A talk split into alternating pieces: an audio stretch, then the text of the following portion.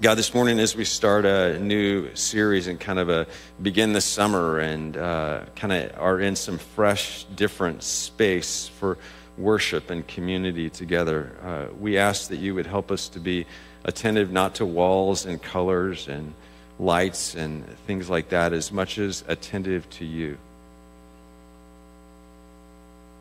Help us to see the things you would have us see, to see the people that you would have us see Help us to hear the things you would have us hear. Help us to become the people that you would have us become. We ask that you would plant within our hearts uh, seeds of your word and that they would grow.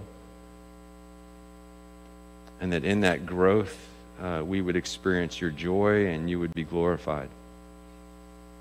I pray and ask that as my words are true to your word, that they be taken to heart. If my words stray or deviate in any way, shape, or form from your word, may they be completely and forever forgotten. In the name of Jesus, amen. So this morning we're starting a new series. I'm kind of excited about it. Pretty excited. I'm excited. I'm going to get more and more excited about it as we go. In the back of the New Testament, there are three little books named 1st, 2nd, and 3rd John. Uh, they were originally letters written by a guy named John. Uh, we think it was the same John. We're not certain, but we think it was the same John who wrote the Gospel of John and the book of Revelation, last book in the Bible. So, probably the same John wrote all five of those. And there's a pretty good chance that that John was also the John who was one of Jesus' 12 disciples, John, one of the three closest disciples to John, uh, we think, we don't know for sure, but we think and uh, go with the idea that he was the author of those books and this book. We're reading this morning from 1 John, starting at chapter 4, verse 16b. Listen closely, this is the word of God. God is love.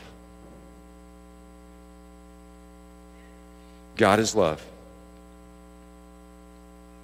And there's more. There's uh, there is more to that verse. There are two more sentences just in that verse alone. But in some ways, those three words, four in English, four in Greek, three in English, those three words are enough. They're enough forever. They're enough for us to chew on. They're enough for at least us to get started with. God is love. And as I sort of went through some of those, uh, through this passage and those words this week, I thought, there, there's, that's just so little and so simple. And yet, the more you sit in it, the more you rest in that truth and reality in those three words, uh, the bigger the picture becomes. And the more, not complicated, but richer and more profound. God is love. There are lots of things that one could say that God is. There are lots of things that the scriptures say that God is or that God could be. God is holy. God is righteous. God is just. God is patient. God is good. The scriptures say that God is light. God is gracious and merciful. God is slow to anger. God is a consuming fire. The scriptures say God is a jealous God. God is like the wind, Jesus said. God is like a mother hen. And I could go on in this way for a while. You could go on in this way for a while. Christian theologians would affirm that God is omniscient, God is omnipotent, God is omnipresent, God is immutable. These, what theologians call attributes of God. But chief among all these attributes and all these truths and all these things that can be said about God, and the overall thrust of the scriptures, and especially the New Testament, is that God is love. And particularly as God revealed himself in and through Jesus, Jesus of Nazareth, Jesus the rabbi, Jesus the Christ, Messiah. God is love. The one who knit us together in our mother's wombs is love. The one who set the stars and the galaxies in their places is love. The one who hovered over the deep before creating all that we see and know, everything that is. That God is love. And then there's DNA. Haploid human genomes consist of 3 billion 54,815,472 DNA base pairs, and the person or the intelligent being or the divine presence whom we call God, who revealed himself to Moses as Yahweh, call me Yahweh, is love. So said John, so say the scriptures. That's the picture the scriptures paint more than any other. And by love, I don't mean, we don't mean, the scriptures don't mean chocolate hearts or bouquets of flowers or candlelit dinners or romance by any way, shape, or form. Nothing wrong with that. But instead, the scriptures mean the will and the commitment to act benevolently, benevolently for another's well being and blessing, to love someone. And the Greek word here, for most of you know this, is agape. That idea is to will and to be committed to, to act benevolently for another's well being and blessing, to love someone for their benefit and not one's own. It's level 10 love. It's the highest expression of love, a pure and selfless love. It is the word used in the scriptures always of God and of God's activity. The great 13th century theologian, philosopher, priest Thomas Aquinas really was uh, early on in articulating this with these words Love is the choice to will the good of another. Let's read that out loud. The choice to will the good of the other. To will and to act the, for the good of the other. God is this at the very core and essence of God's being, according to the scriptures. And in Jesus, he enacted this. I was uh, interacting with one of you this week about uh, U2's song and B.B. King and how B.B. King got on stage uh, and did a little three month tour. Uh, and his, uh, his sort of highlight song, B.B. King, I've mentioned this before, was When Love Comes to Town. And mm, sort of maybe could be about Jesus, but very much could be another way of summarizing Jesus coming, to, God coming to earth. Not just when Jesus comes to town, when he set up his dwelling, when John said, In the beginning was the Word, and the Word was with God, and the Word be, uh, was God, he came and dwelt. He set up his tent. He moved into the neighborhood, Eugene Peterson said. Love came to town. This love who created, who is over all, who is in all, was exemplified most in Jesus. God is love. Of course, one may not have picked up on this from our popular uses of the word love in our language and our culture.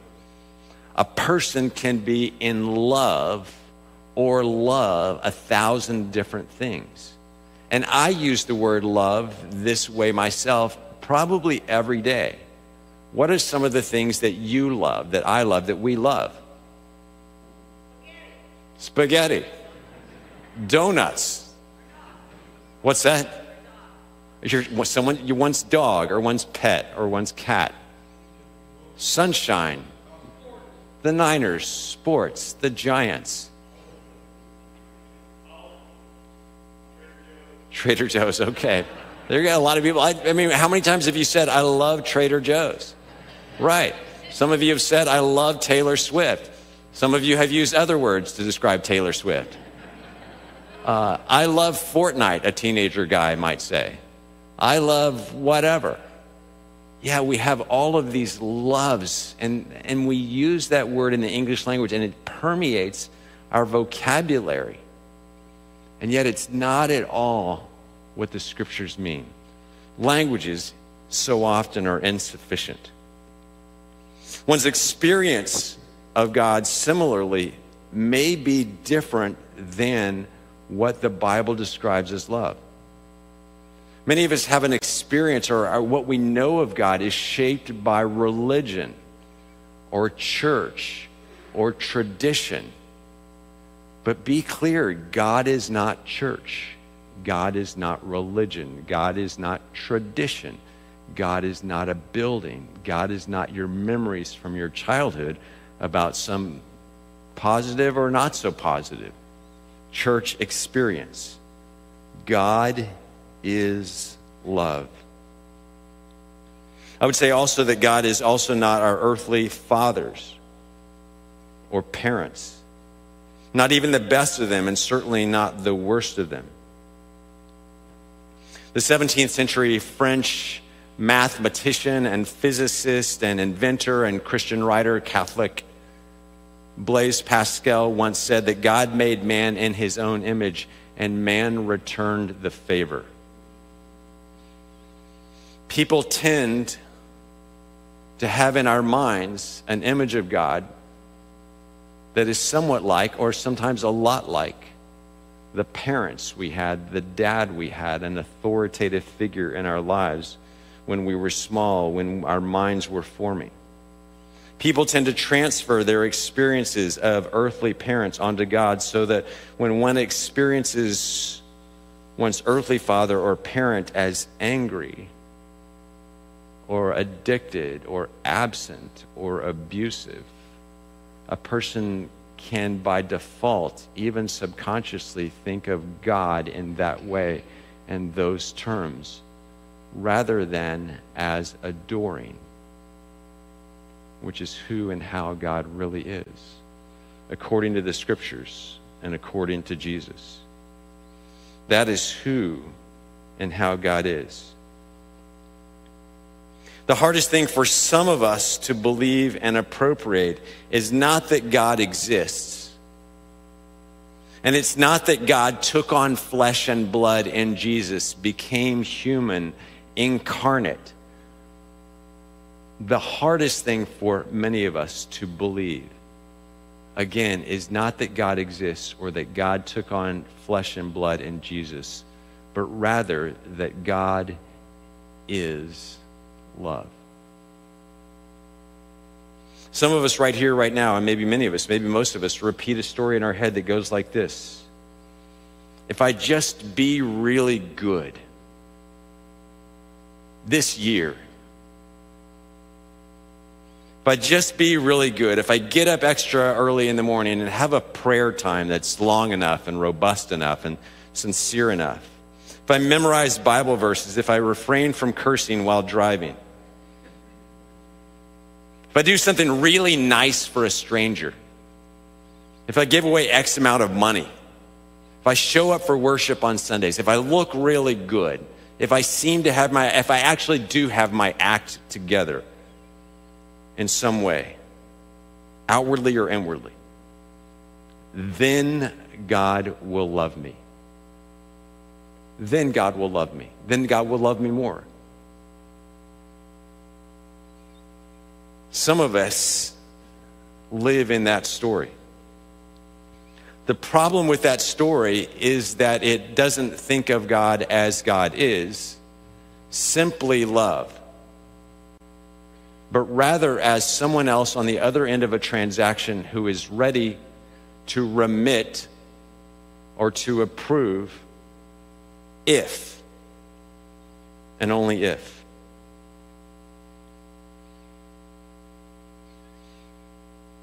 for the above to be an accurate description of reality, then God would not be first and foremost love. In that case, God would instead be first and foremost among all of those possible qualities a judge or an admissions officer from a university or a data analyst or a quality control officer. Think about that. The scriptures don't say God is an admissions officer. If you're good enough, if you had enough grades, if you did well enough on the SAT, if your GPA is such, if you have so many extracurricular activities, if you're a leader, if you're an artist, if you're a musician, then you will be admitted. Thank God that God is not an admissions officer or a data analyst or a judge or a quality control officer. The scriptures say simply God is love. And some of us are going to leave this building, this campus this morning, still not believing this is true or not living as if this is true. Not living as if this is reality, as if this is really how things are and who God really is. Some of us will leave the campus and the sanctuary this morning still thinking otherwise. And no one's blaming you or me or anyone else for doing that on a regular or continual basis or an occasional basis because that's the, that's the world into which we were born. That's the water in which we swim. We constantly see other people and assign a value to them, do we not? By default, even the most loving and pure hearted among us, based on any number of criteria that, when translated, say they deserve love because dot, dot, dot, dot, dot, dot, dot, dot, dot. Do we not, in some ways, at sometimes, in some capacity, live in that world? And so also believe that that way of looking, seeing, viewing applies to us. That if I'm such and such, God will love me.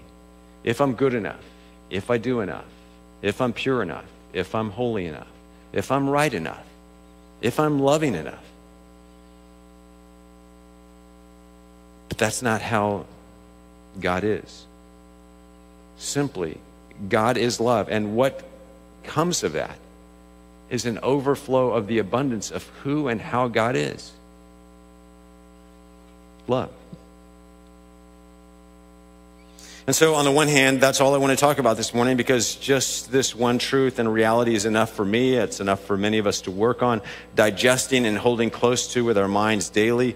God is love. And a lot is going on that spins out of and off of that truth.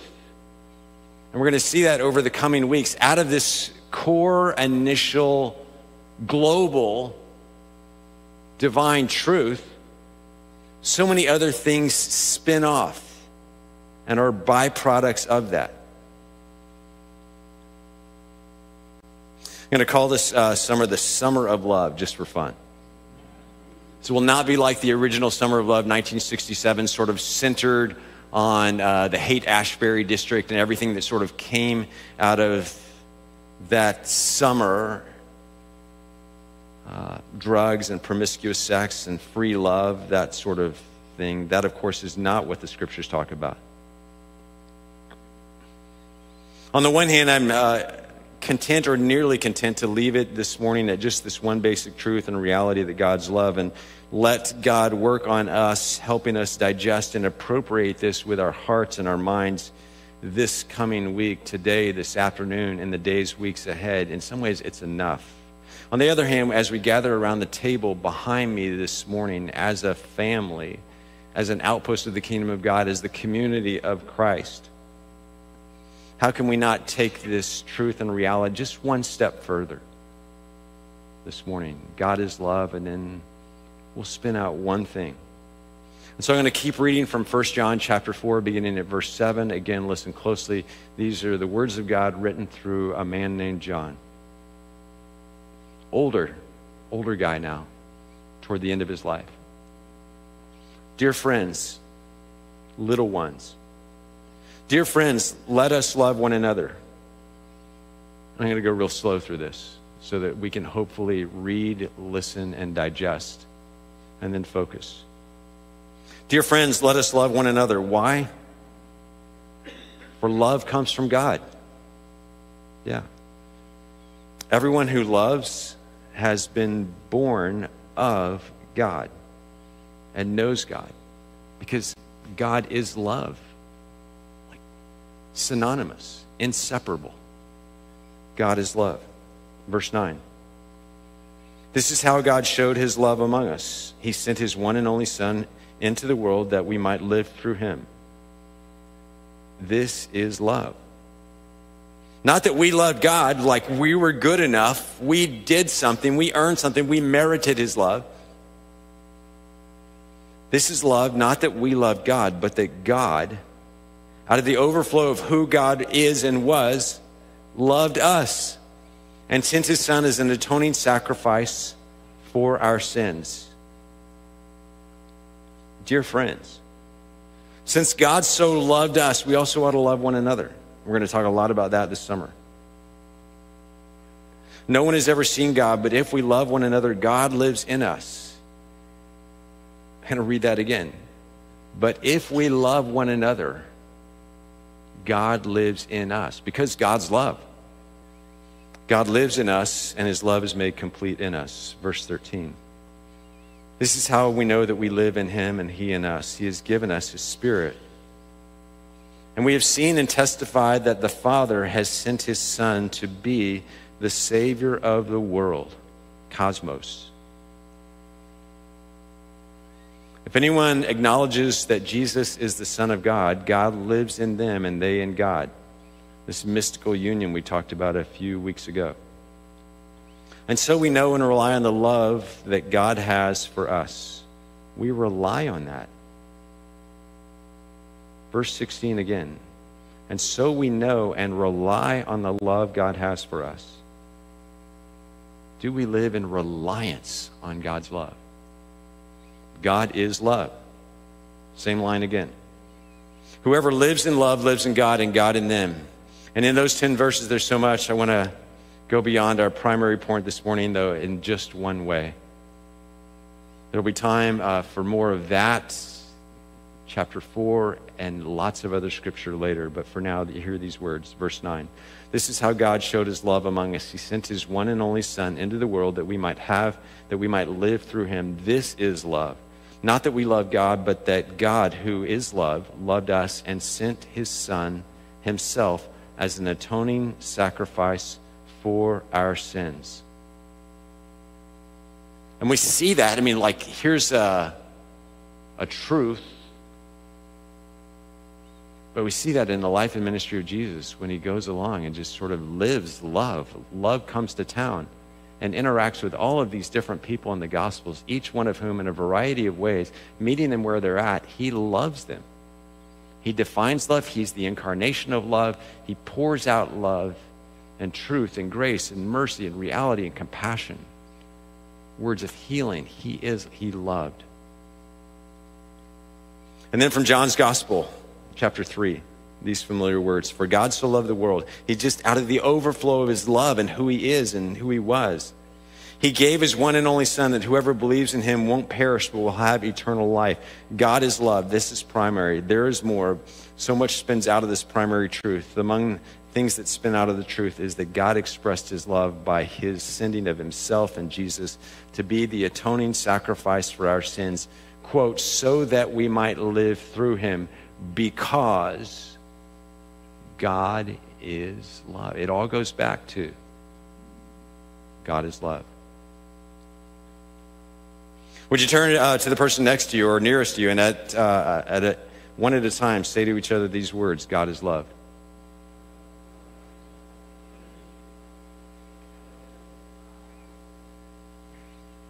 And now, one at a time, the same thing to those people. Would you uh, ask them this question and wait and let them answer? Just ask them and wait and let them answer. Do you know how much God loves you?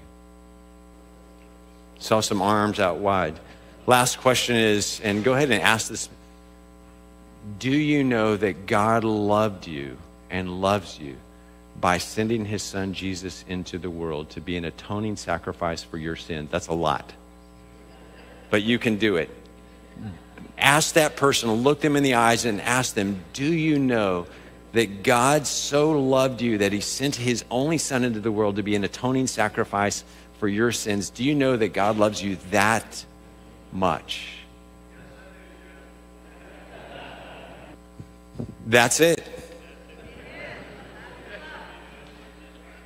That's our starting point. for a summer of love, but it's found it's foundational. It's who God is. It's who the scriptures. It's a, it's in some ways a summary of the Bible. And out of that spins goodness after goodness after goodness after goodness. Let's pray. Help us, God, when we understand you to be something less than pure and holy love. In yourself, in and of yourself, Father, Son, and Spirit, willing good for the other and committed to such. Despite, or rather, irregardless of who and how we are. And we haven't been much at times. We've pretended, we've talked ourselves into some of us, hoping, thinking, wanting to be better than we really are. Some of us, on the other hand, think we're worse than we are all of us reside in a, in a world and a reality and a realm in which we need your love. We live in a fallenness. We're a part of that fallenness. We contribute to that fallenness. We confess that, naming it as sin. There's a chasm between us and you that we can't bridge but that you've done for us, coming to us in Jesus the Christ. Have mercy on us, forgive us, heal us, restore us. In your love, through your love, by your love.